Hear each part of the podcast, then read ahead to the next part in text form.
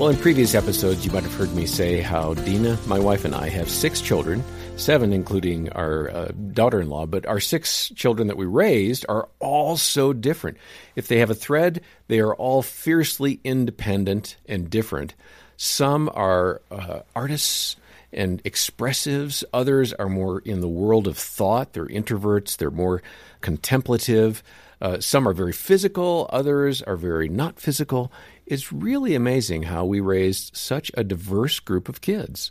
I'm John Fuller, joined by our Vice President of Parenting here at the ministry, Dr. Danny Huerta. And we're going to begin with a clip from Shelia Erwin. And if you've maybe seen the film I Still Believe or I Can Only Imagine, uh, those were directed by Shelia's sons, Andy and Jon. They're the creators of those movies. Uh, let's go ahead and hear Shelia talking to Jim Daly. Um, you suggest raising the child God has given you Yes. um, that infers uniqueness and knowing your child's bent. I think the scriptural Mm-hmm. reference would be know your child's bent and raise him up in the way he should go. How did that apply for you? Well, uh, their uniqueness. Our boy, like you said, for about your sons, our sons are so very different. Andy Yeah. really is the artist. He has the artistic temperament, uh, and Jon's more the business kind of you know man. He could sell ice cubes to Eskimos, uh, and so they make a great blend. But they're very very different. Uh, but Andrew. I know every mom says their child is a genius, but Andy really was. Uh, you know, Andy started talking at seven months. Uh, wow. Yes, he had a seven word vocabulary by that time.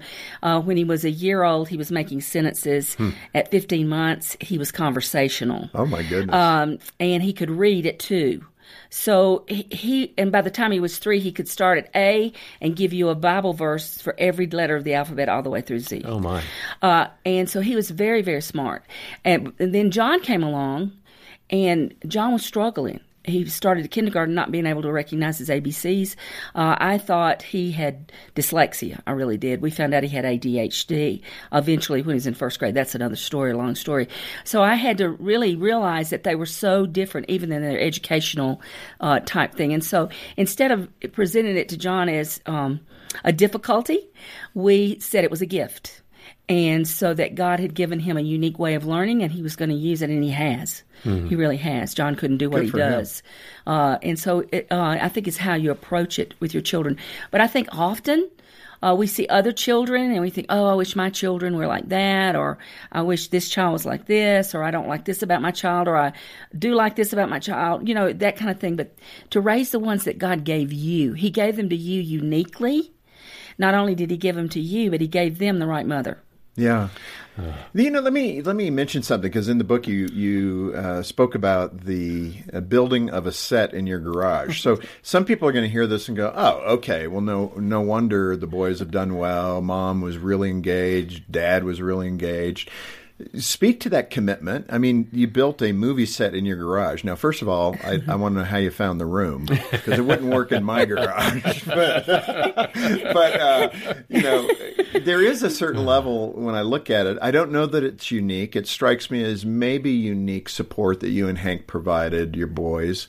But if not, tell us because that gives the rest of us hope that we don't have to be super great parents in order to achieve this. But w- what's that formula look like? Well, I, I really don't want people to look at my book and think, oh, if we do it like the Erwins, we're going to get film producers or film directors. Some people might think they that. will. Uh, the uniqueness of your child and what God's called you to do. Uh, as far as I was an art major. Ah, Uh, okay. You know, and so the artistic type things was fun for me, and I was the artistic child that drove my mother crazy. uh, you know, because she wasn't, and you know, so uh, that got both sides of that. But uh, with the set, it was just a fun thing that we did. We were in ministry, didn't have a lot of money, and so I went out and bought some plywood and some sawhorses. And in the back of our garage, we had a section that we weren't using, and and actually, we lived on a a slope that are to get down to the driveway you had to go straight down so you didn't really get down to the garage you didn't really want to put your car there.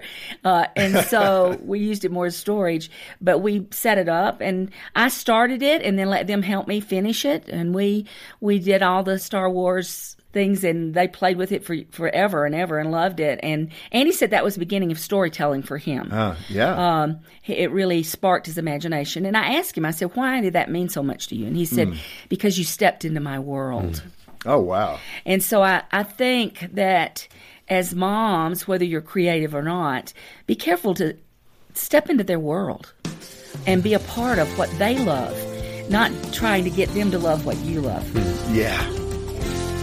Danny, I loved the phrase that Shelia's son said, You stepped into my world. Uh, that is so important. So, talk to the parent whose child has a hobby that, you know what, uh, that's fine for them. I am not in the least interested. And f- just for example, for instance, uh, one of my kids very much into Minecraft. I can do that for five minutes, but it's not a world I really want to participate in for any length of time. So help me out, and those who struggle with a hobby their kids have, how do we engage? Well, you start with curiosity. You know, why does my child love this? Yeah, I am curious. Why? Yeah, yeah, why would you want to do this? So ask them the questions. What is it that you love about this? Heartfelt curiosity Yeah. of the child. What grabs your attention? And then have them teach you. That is so Love that. good for a child's self confidence. Uh, just getting to teach you, and it, it helps with uh, the security and attachment between you and your child. And they truly feel loved when you step into their world, when you are curious about what they're doing and why they're doing it. And then you try it imperfectly, and they can be better at something than you. That's exciting to do, and it puts you in a vulnerable place, a very humbling place for many parents. Uh, I've seen dads go to ballets, and they're not the biggest fans of going to watch their daughter in a in a ballet, or even watching them, or to theater or things like that. But I love watching when a parent, dad or mom, uh, gets into uh, the sporting events. I've watched several moms get into the basketball world that their sons are in right now. My son's participating in in Uh-huh. varsity, yeah, and they're getting all in, even the, even though they have, they have no clue really what's going on. And they'll say, "What just happened? What is that?" And they'll ask questions. That's meaningful to a son or a daughter when the parent is truly engaged in what's happening. So, uh, what I would encourage you to do is start off with a question What is it that gets you so excited about this that you're doing? And help me learn about it. I'd love to do it. And then your child, help them also get the chance and opportunity to learn something alongside of you that mm-hmm. you love to do. That's a give and take where it's not a child centered world, it's a relational world. Okay, so script that out a little bit more. I mean, you're the guy that role plays so well. And let's say I'm a 14 year old boy. I like it, I don't know, because. I like it because, yeah. Well, I I would imagine that you like it because it has Minecraft tends to have building things. You love to build, and that must be why you like it. That's interesting. I'd love to learn more about it. If you get a chance, maybe you can teach me sometime. Would love to learn about it. With my daughter, we've had, she loves workouts. I love workouts. They're very different, her workouts and mine. And we've agreed that sometimes we'll do her workout and I'll learn from her and try to do those imperfectly. And then she'll do some with me, or we'll go running, or we'll do basketball, or we'll do some weightlifting. And we've had fun having our own workouts. She's gotten to adapt and adjust to me, and I've done that with her. And it's a good life skill to teach our kids. This is about doing life with your child so they can see uh, that you're safe, that you're in their corner, that you care. And that's a mindset we all need to be reminded of. And that's why Focus is here to help you keep that mindset and have a really strong relationship with your child. So, wherever you are in the parenting journey, please know that we've got resources for you. Uh, whether you're just starting out or you've got the 14 year old one word answer teenager, we've got stuff for that. If you've got an adult child, we have resources for that. Danny, you and the team have so much there. Uh, online. And let me just highlight our free online parenting assessment. Now, that takes just a few minutes to fill out, and it's going to help you see what's going well.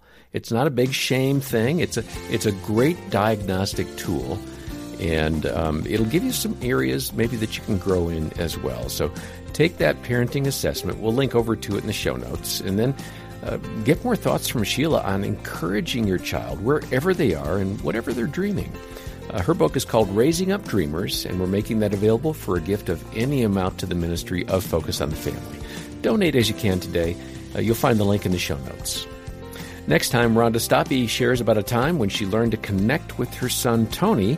For now, on behalf of Dr. Danny Huerta and the entire team, I'm John Fuller, and thanks for listening to the Focus on the Family Parenting Podcast.